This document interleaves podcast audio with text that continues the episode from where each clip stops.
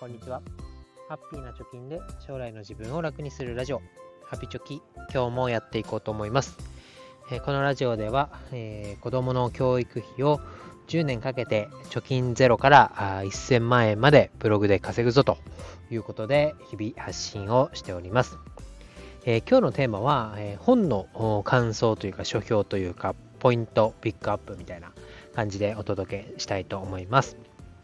えー何の本かというと、えーサイサイコロジー・オブ・マネーという本です。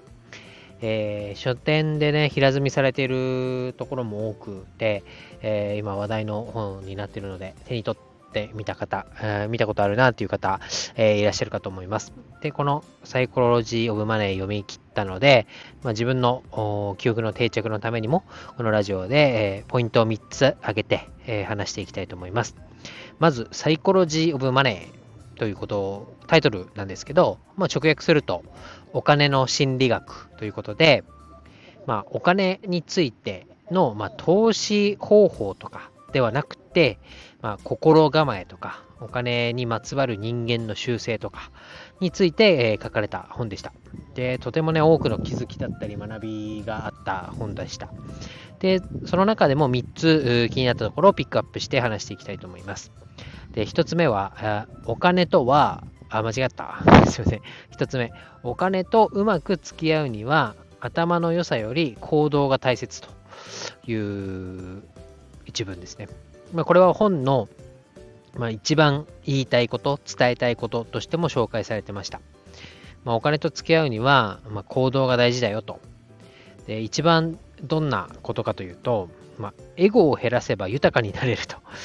まあ、だいぶ極端かなと思いますけど、えー数式みたいなのがあって、えっと貯金額イコール収入引くエゴであると。で、どれだけ稼いでも自分のエゴで使ってしまっては富は築けないよと。これは強烈でしたね。で、まあ、収入引く支出が貯金になるとは、え言ってますけど、その支出っていうのは、まあ、家賃だったり、光熱費だったり、通信費だったり、ある程度、まあ、なんだ、まとまって、かつ、毎月、大体決まった額っていうのがあると思いますけれども、それにエゴが乗っかってくると、この貯金額、収入から、えー支出を引いて残るもの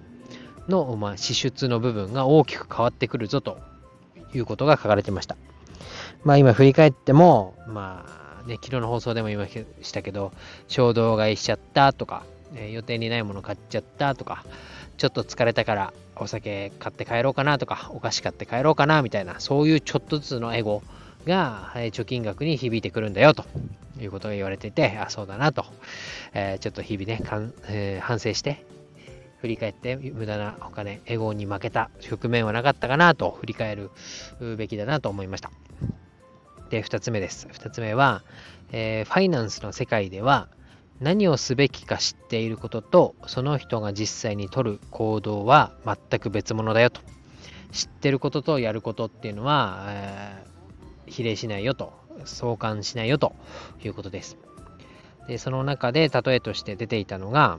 まあ、10回中6回正しい判断ができればいいと、えいうことが言われてました。まあね、100%正しい行動っていうのはできないんですけど、その中でも10回中6回、えー正しい行動ができればいいと。えー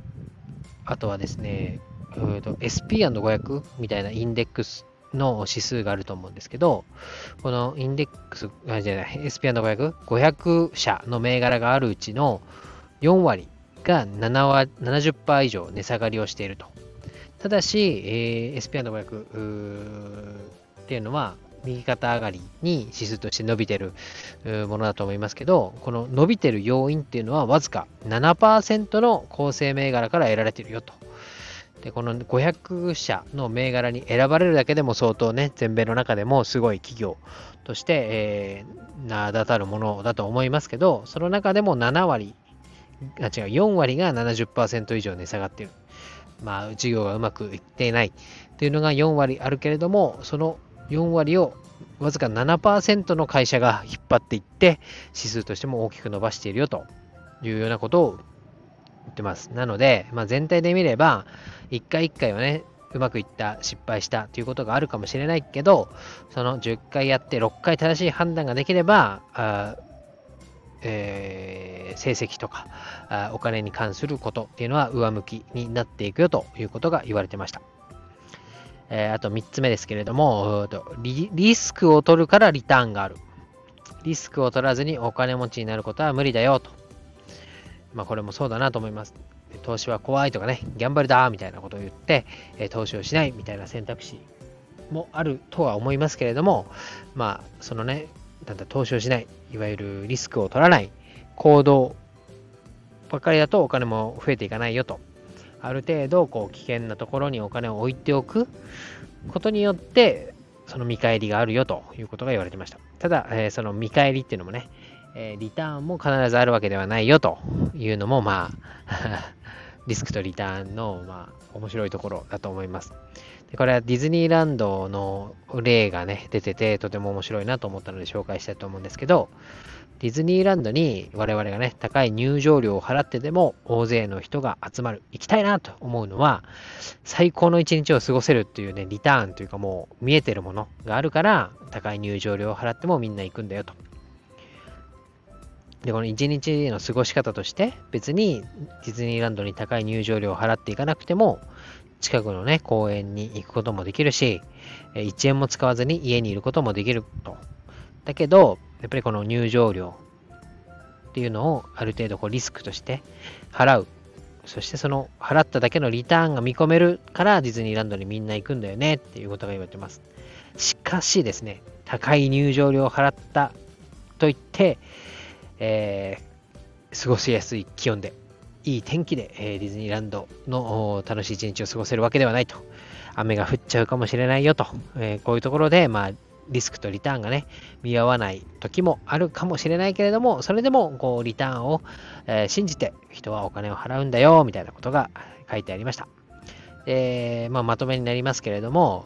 まあ、この本はね、